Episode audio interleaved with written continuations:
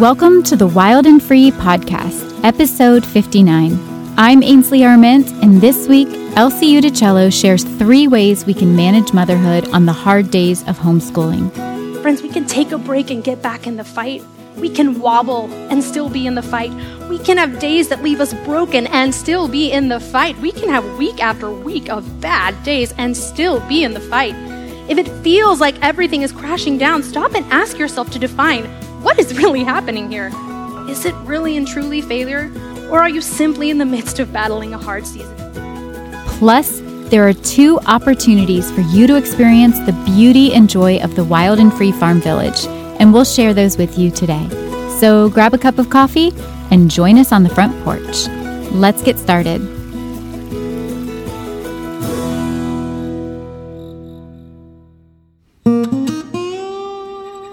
I was five years old, I lived on the campus of the U.S. Military Academy at West Point, where my father was a lieutenant colonel and professor. I spent countless hours outdoors, and for some reason, my mother trusted the place enough to let me roam unsupervised. Even as a five year old, I would spend the afternoons exploring the woods behind my house, playing in the alley with friends, or riding my bike around the neighborhood. One day, I was walking home from a friend's house and must have looked a little lost. A young cadet saw me. The cadets often rode mules around campus and ended up giving me a ride back home. I pretended I was Sacagawea returning to camp. Call me weird, but it was the highlight of my childhood. There was a giant boulder situated on the hill behind my home, not six feet up from the street. Sometimes when my mother called me in for dinner, I ignored her frantic calls. I hid behind the rock and pretended I was an orphan lost in the woods. I was a weird child.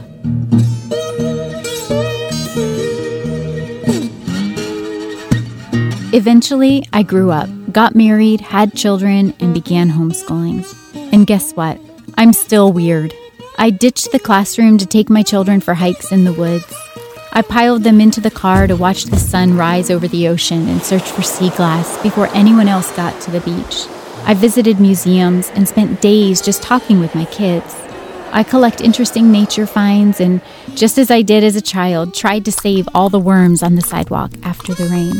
In our schoolroom, instead of following a textbook and sitting at desks, my children enjoyed freshly made scones and hot tea as we read books on a picnic blanket in the backyard.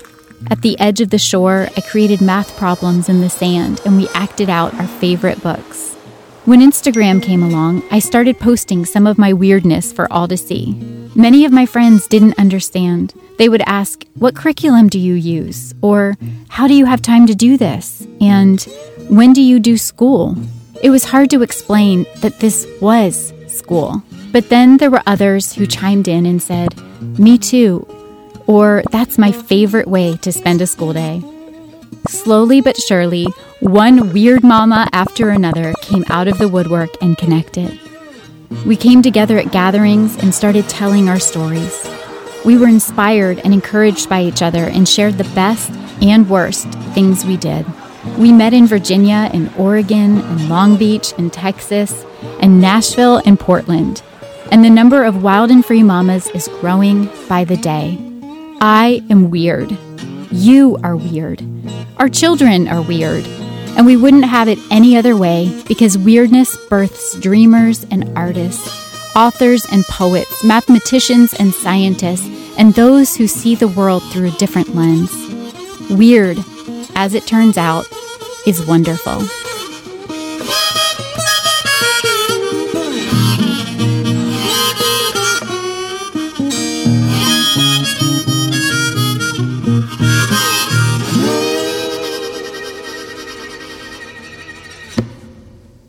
We'll hear from Elsie in just a moment. But first, I wanted to tell you about two opportunities for you to experience the beauty of the wild and free farm village. Spring is a celebration of life, a time of awakening, imagination, and appreciation for the natural world. In short, spring brings out the wild in us after a long winter's nap. That's why we're hosting a Spring Mama Retreat at the Farm Village on May 22nd through 24th. Join a gathering of wild and free mamas who are looking to refresh their souls, spend time in nature, meet kindred spirits, and reignite their passion for raising lifelong learners.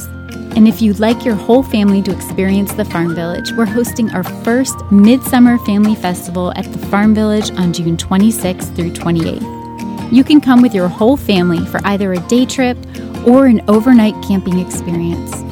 There will be fun filled activities, live music, great food, outdoor adventures, and nightly entertainment. To find out more about either one of these events, visit bewildandfree.org slash upcoming. Elsie Uticello is a monthly contributor to the Wild and Free content bundles and a beloved presenter at most of our conferences. She leaves us rolling in the aisles and shedding tears at her heart tugging insights all at once. She recently spoke at our Wild and Free Franklin conference about managing motherhood on the hard days of homeschooling, and we can't wait to share this talk with you. Before we get into it, let me just say that Elsie shares a story at the beginning that you may not want your little ones to hear. So just be mindful of who's listening. Okay, let's listen in. Last Sunday, I got to have lunch with the dearest, sweetest mama from Freeport, Bahamas, 21 years old, with her one month old baby, who was two weeks old when Hurricane Dorian hit and sat over their island for days. And she's sitting there sipping her sweet tea and telling me how she grabbed him and watched the water rising and rising and rising. And so she held him like this and walked out into a category five hurricane to seek higher ground. That's motherhood. You know what else is motherhood? Her sitting there sipping her tea and taking care of her child's needs. There's a different kind of courage that we need for that day in, day out routine of living out the magnificent, miraculous magicalness that is motherhood. The stuff that has nothing to do with storms or floodwaters, just the normal courage we need to get up and do everything day in and day out. I think sometimes we forget that.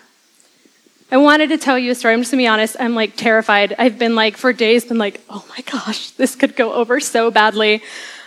But I'm just gonna go for it. so if you don't like it, Okay, I wanted to tell you a story about a day when I had to test my courage as a newly minted mama of four. So, back in the winter of 2012, my husband Jeff and I were living in the little town of Whitehall, Pennsylvania.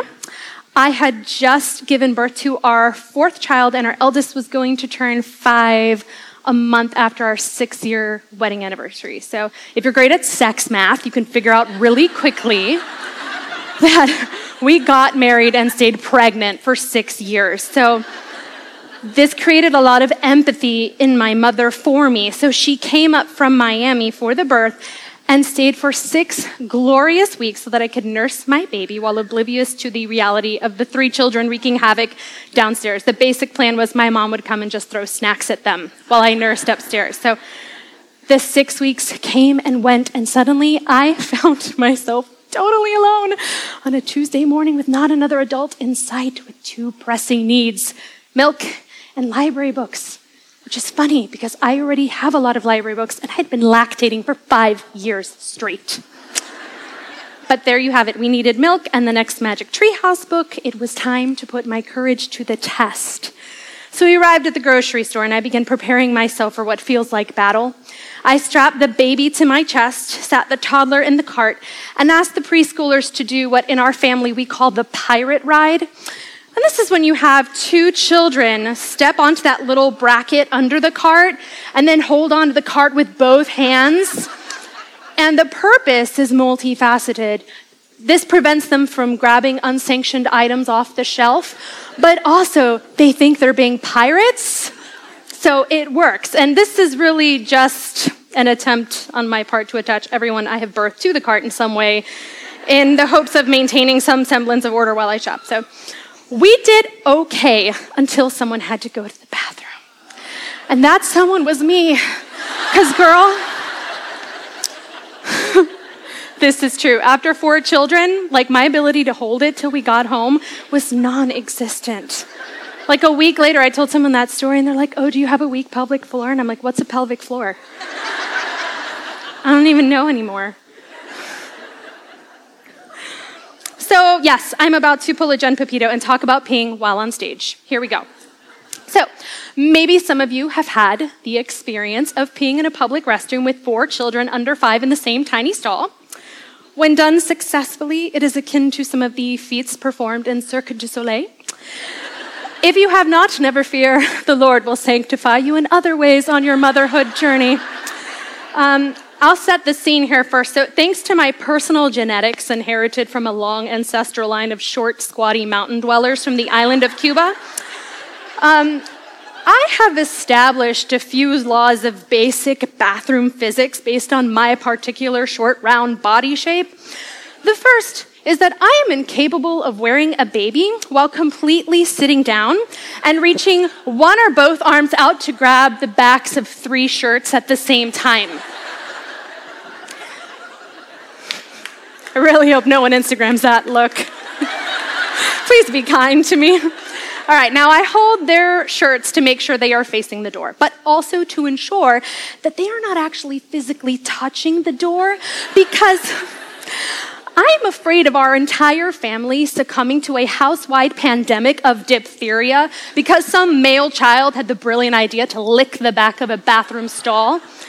So, and I learned very quickly that Further restraint is needed to prevent jailbreaking, which would leave me vulnerable to exposure once the stall door swings out of my reach. So, my arms are outstretched in an interesting mixture of both push and pull, depending on which child said arms is affixed to. So, due to my frame, cannot completely sit down while doing this, so I must do the ever graceful cowboy squat and gently cantilever myself over the porcelain at just the right angle. However, it is difficult to determine the right angle when I have a baby obstructing my view. So, oh, buckle up. Um,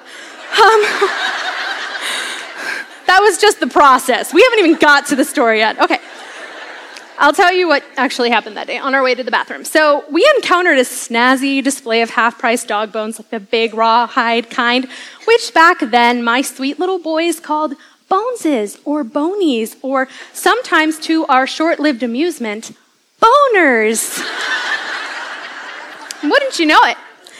There was a picture on that display that looked just like our little West Highland Terrier, Mr. Frank Lloyd Wright Unicello.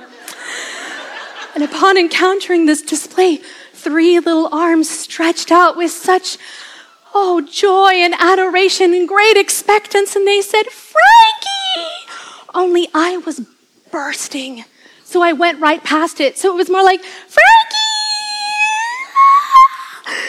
And this caused my two year old to begin wailing at the top of his lungs. No! Frankie's big boner! I want Frankie's big boner!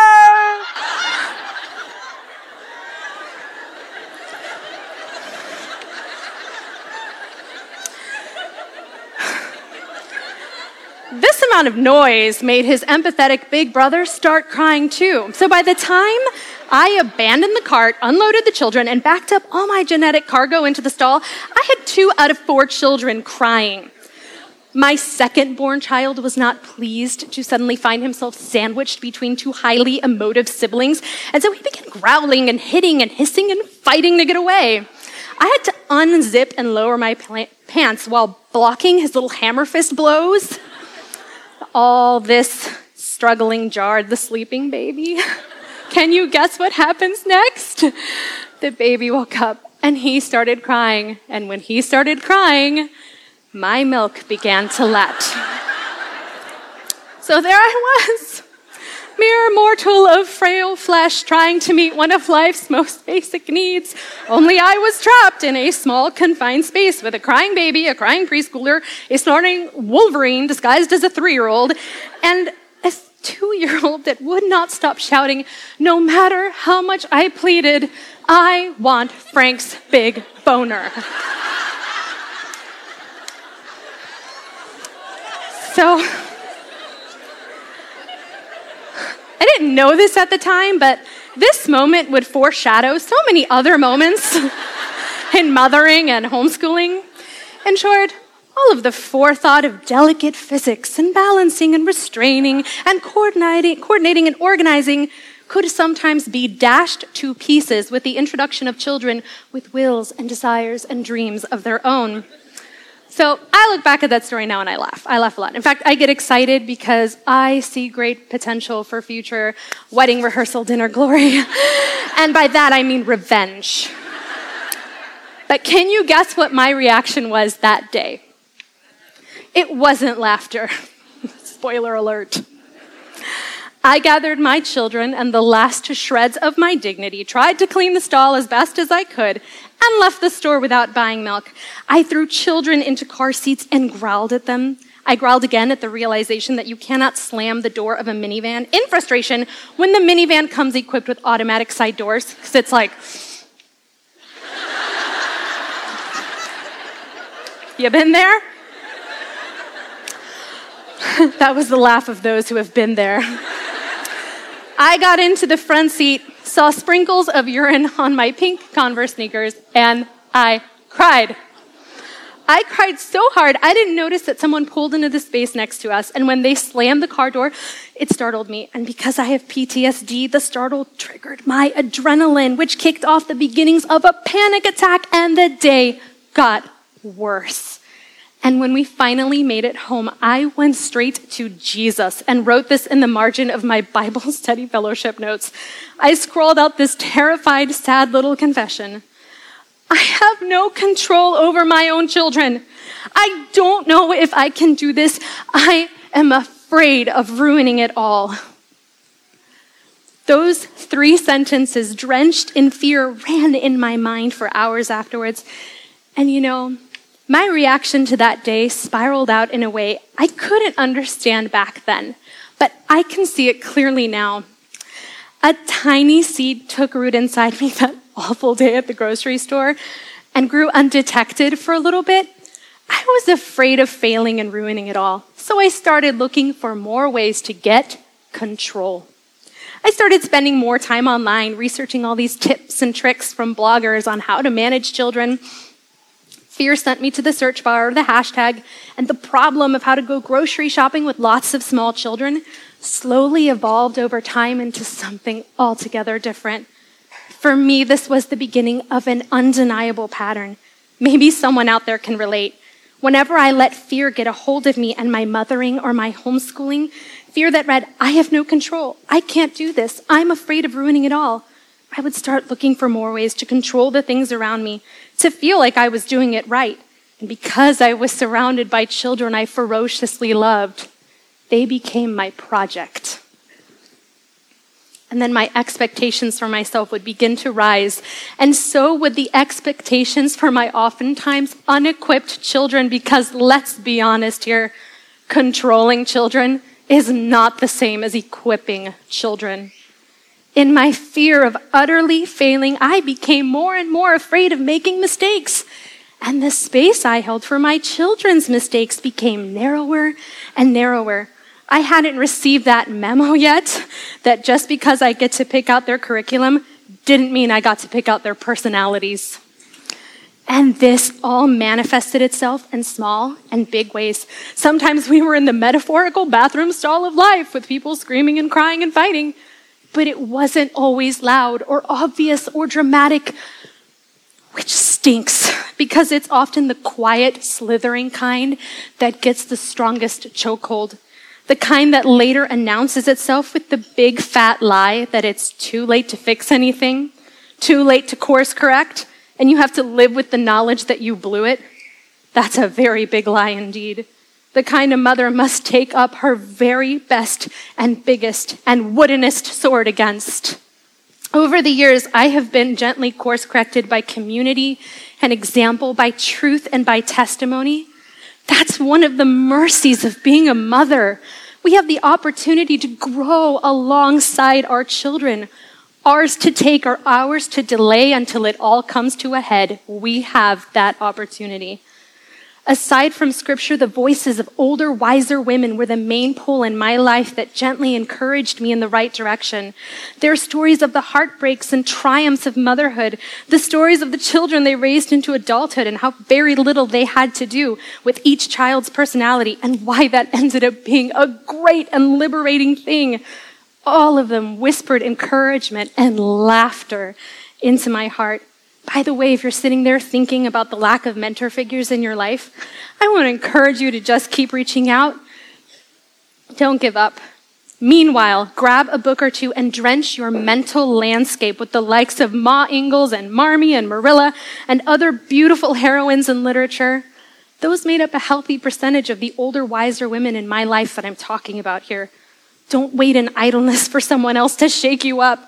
Soak in those stories, put them into practice, look around you, find someone to link arms with, and prepare yourself to be that older, wiser woman one day. Now we come to the point.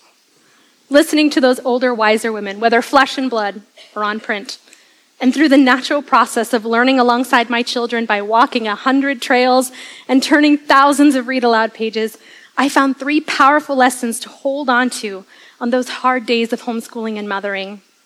The first, learn how to separate failure from hardship by defining our adversity with honesty.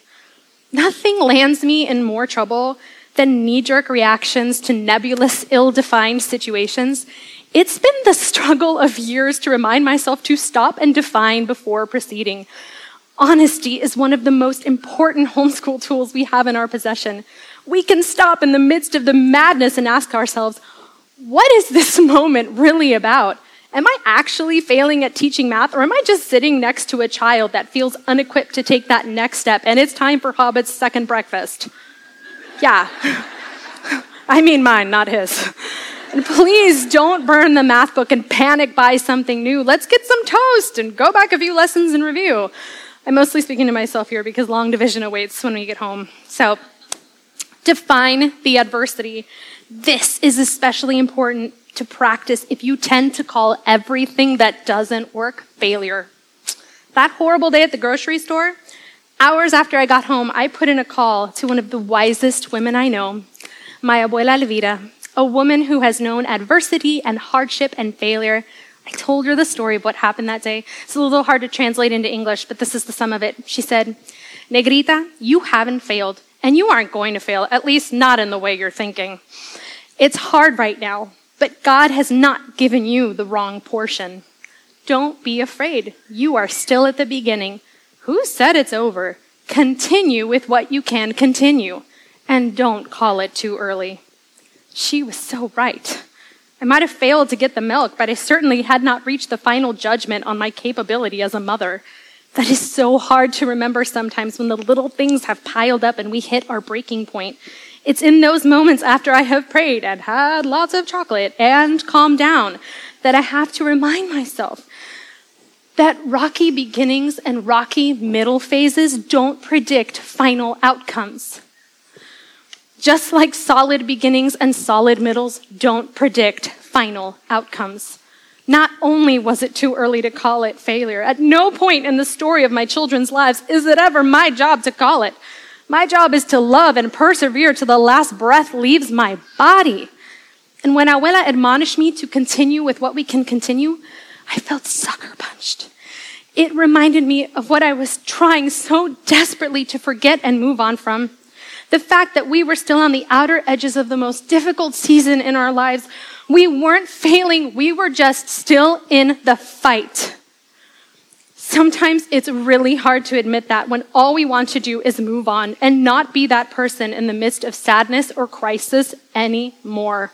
In some ways, it was easier to call myself a failure than to admit that I was still tired, still heartbroken, still lonely, and so, so done talking about it.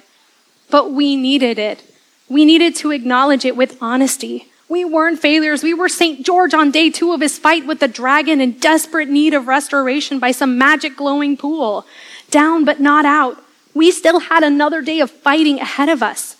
Friends, we can take a break and get back in the fight. We can wobble and still be in the fight.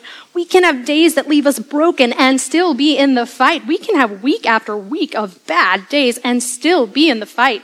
If it feels like everything is crashing down, stop and ask yourself to define what is really happening here. Is it really and truly failure? Or are you simply in the midst of battling a hard season? If, if we can separate the two, we can move forward and find out where we stand, find a way to proceed. Defining puts the power to choose back in our hands. Defining helps us see clearly so we can frame our response correctly, so we can make a choice not based in fear. We'll be back in just a minute, but I wanted to take a moment to let you know that in two weeks, we're going to announce our next fall conference in Franklin, Tennessee. If you've never been to a Wild and Free conference, let me just tell you there is nothing else like it on earth. There are very few places you can come where you can be encouraged in your homeschool journey without the pressure of adopting new programs or products. We have homeschoolers from all backgrounds and methodologies, but this is a place where you can come for sweet community with other mamas, enjoy great music, laugh together, and find kindred spirits for this homeschooling journey. This event always sells out within just a few days. To be the first to hear when it goes live, sign up for our mailing list at bewildandfree.org. Now back to Elsie Uticello. That brings me to the second lesson I'm trying to weave into my daily habit. If we can take an honest look and define the adversity, then we can evaluate what is required of us and remember the freedom we have to adapt. We need to define our adversity well so we can break out of that chokehold of unreasonable expectation, find out what is truly required of us so we can make our choices and adapt accordingly. I think homeschooling is one of the most beautiful pictures of adaptability out there. And hardship is the season that requires our adaptability the most. And that little intersection reminds me of my friend Sharon. If you don't follow Sharon McKeeman online, start. Sharon is an active homeschooling mother and beloved member of Wild and Free. She suffered a leg injury a little over a year ago in which she lost the use of her leg. Sharon is now, in her own words, living an experience of adaptability rather than disability. She writes about the slow process of defining her situation and realizing that her leg could not define her as disabled when her response to adversity was adaptability. She recently shared this. When something so essential as walking is taken away, you have to find what you can do. You have to adapt and focus on what can be done. It is this adapting that has shown me that truly there is no limit. And there is always joy in every part of our journey, just waiting for us to uncover and celebrate. It's hard to face what is required of us in times of adversity so we can adapt accordingly. Adapting for Sharon has meant painful hours in physical therapy, a leg brace, an adaptive bike, and many other brilliant gizmos she can use to go after her goals. Maybe for you, it's putting kids in school for a season so you can get medical attention or counseling. Maybe it's pulling kids out of public school and homeschooling together for the sake of the kids that just don't fit the mold of traditional school. Maybe it's kissing stressful jobs goodbye and hitting the road with all the kids so you can get back to the heart of what matters. I have friends that each had to do one of those things in the last two years. They prayed, defined, acknowledged what was required. They made these decisions with their hearts in their throats. But each one would make the same decision again and again because facing what was required of them with honesty led them to adapt in a way that brought their families so much freedom and grace in a season when they needed it most. The point is, we have to find out what we can do. And because we are homeschooling, we have more freedom than most when it comes to the ways in which we can adapt. Think of all the possibilities, all the wonderful things that could happen if our choice was homeschooling from a place of adaptability instead of control. Some of the most vibrant homeschooling families I know are the ones that don't try to do it all. They find what they can do and they do it with all their hearts. They've adapted and flourished because of it. I have a little boy that the traditional system would label disabled, but at home and in the world alongside us, he is anything but. He is adaptive and thriving. Remember, dear friend, that you have the power to adapt. Whether it's to focus on the things you can do on that one day of a hard season, in the middle of a story you are still right smack dab in the center of, or whether it's facing adversity with honesty so you can evaluate what is required, even if it means making the hard right choice for that particular season. the hard part I've spent most of our time talking about definition and response and adaptability within hardship. So it's time to talk about failure itself. Someone once messaged me and asked, Do you ever wish you could transport yourself back in time to homeschool day number one with what you're using now? I showed this message to one of my boys, and he very quickly said, The stuff we do now back then, um, we would not know what to do with it. We hadn't failed towards the right way yet. Also, I don't think we're at the best part of our learning yet anyway. That would be boring. We have more to figure out, don't you think? So glad you see it that way, child. Yes, we do have more to figure out. We're only at the halfway point. Buckle up and buy some chocolate. So that phrase, failing towards the right way, that's a phrase we use sometimes while we're learning. It's what we call failure that is more like a mistake, specifically the mistakes we make while trying to find the right solution. It's a phrase we developed to gently teach my type A child that we can make mistakes and the world will continue spinning. My boy was right. If someone had handed us our present schedule to me all those years ago, I wouldn't have recognized it. I wasn't ready for it. I hadn't made the right mistakes. I didn't know yet that the boys needed exercise before morning time or music before math or a say in what they memorized. I didn't know that their individual pursuits would be the key to motivation and learning. I didn't know that I actually love math or that success does not hang on whether my nine year old can read as well as my six year old. Hadn't made the right mistakes yet. Each one of those revelations was hard won. And by the way, not because my kids were unwilling to share. It for the most part, they were pretty transparent. I was the stubborn one. Back when I still thought turning my dining room into a public school was the right way to go for us, and nothing would have persuaded me otherwise, except maybe years of making the right mistakes and some hard, hard failure thrown in. Because let the records show, ladies, that what stands between my family seven, eight years ago and now is not all cute mistakes and shiny aha moments. No, no. There is the kind of failure that is truly painful, the kind of failure that isn't a mistake, but rather a sin of pride or selfishness that required confession and apology and forgiveness I can stand here and own with a broken heart that when my eldest was starting out his homeschool journey, oftentimes my actions and thought life and words treated him like he was my project.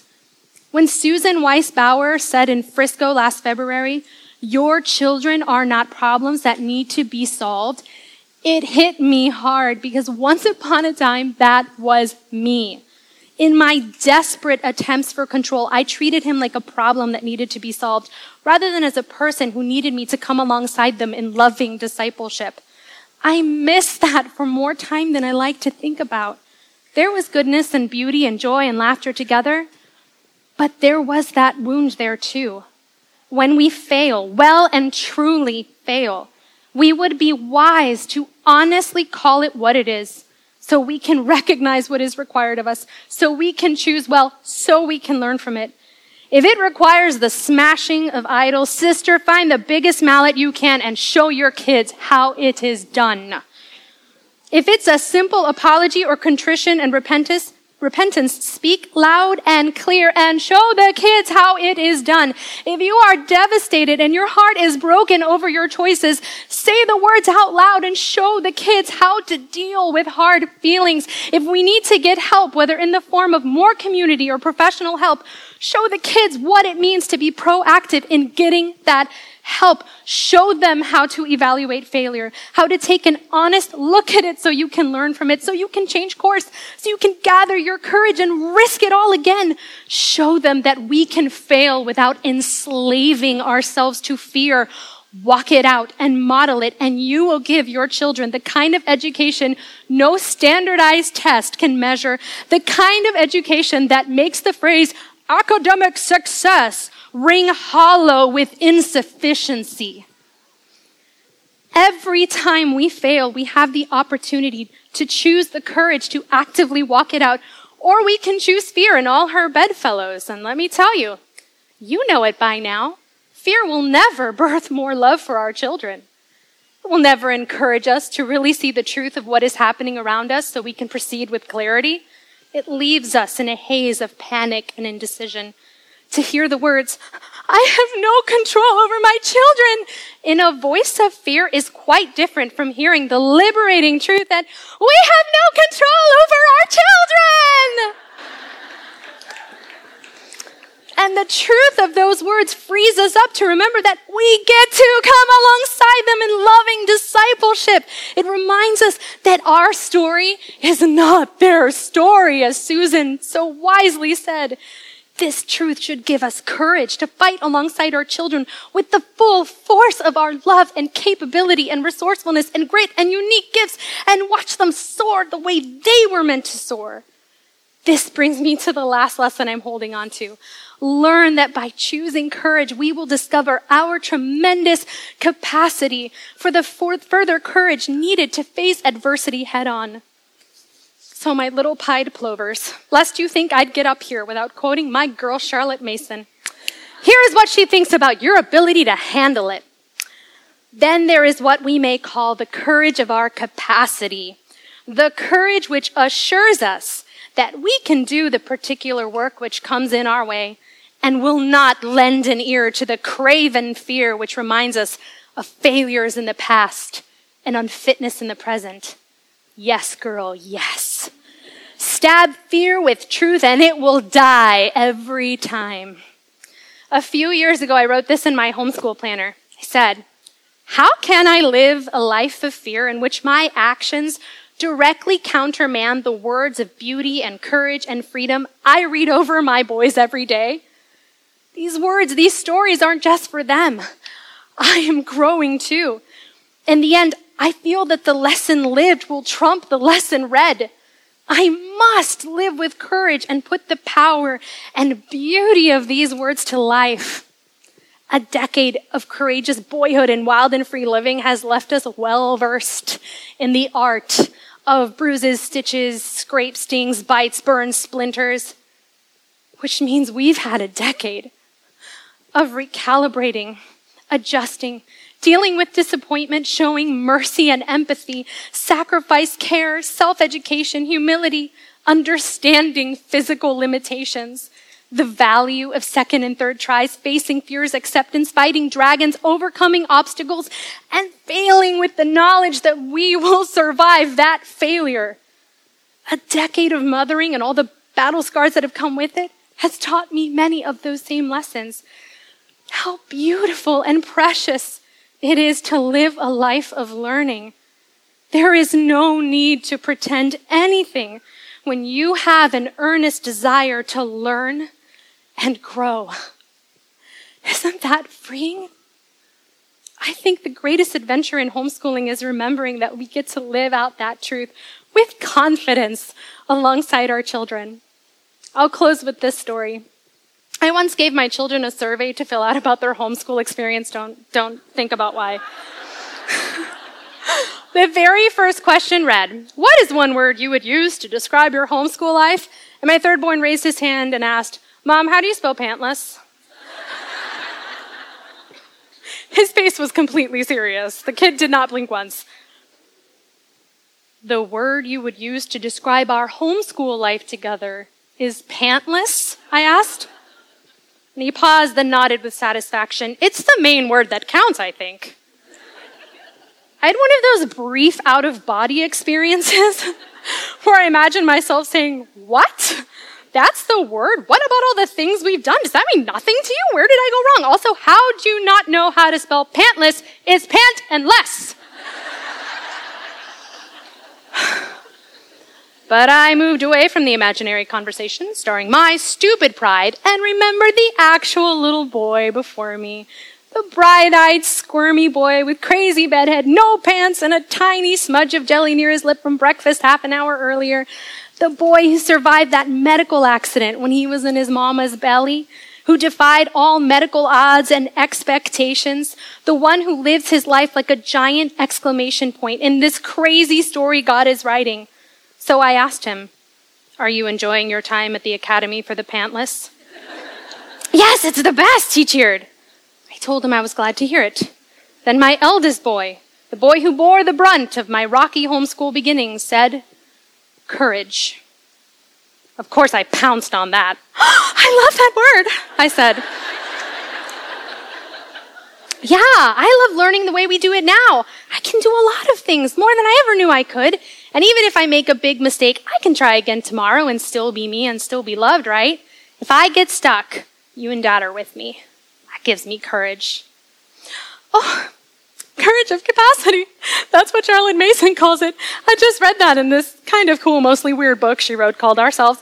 I said that because I couldn't help myself, and because he was a 10 year old boy who could not care less about Charlotte Mason and her thoughts on education, he said, um, That's great for your friend Charlotte. Mom, can I please go play with Legos now? I'm in the middle of something so important. And because I'm a mom who's learning to learn from her mistakes in both big and small ways, I scrapped the rest of the survey and I said, Sure, have fun. This was such a hard talk to write because I was, as I was envisioning it, I kept thinking about this empty chair over here to the right that Jen sat in last year with this huge beaming smile on her face because I was going to be calling out names. By the way, if you got called out, know that she was the main person that picked your name. And I kept thinking, how should I end this talk? And I thought about what Jen said to me last year, and she said, let them leave knowing how brave they are and that they can do this. So I'm going to read what my boy said again, because I know that's probably what Jen would have told me to do. So close your eyes, friend. I love learning the way we do it now. I can do a lot of things more than I ever knew I could.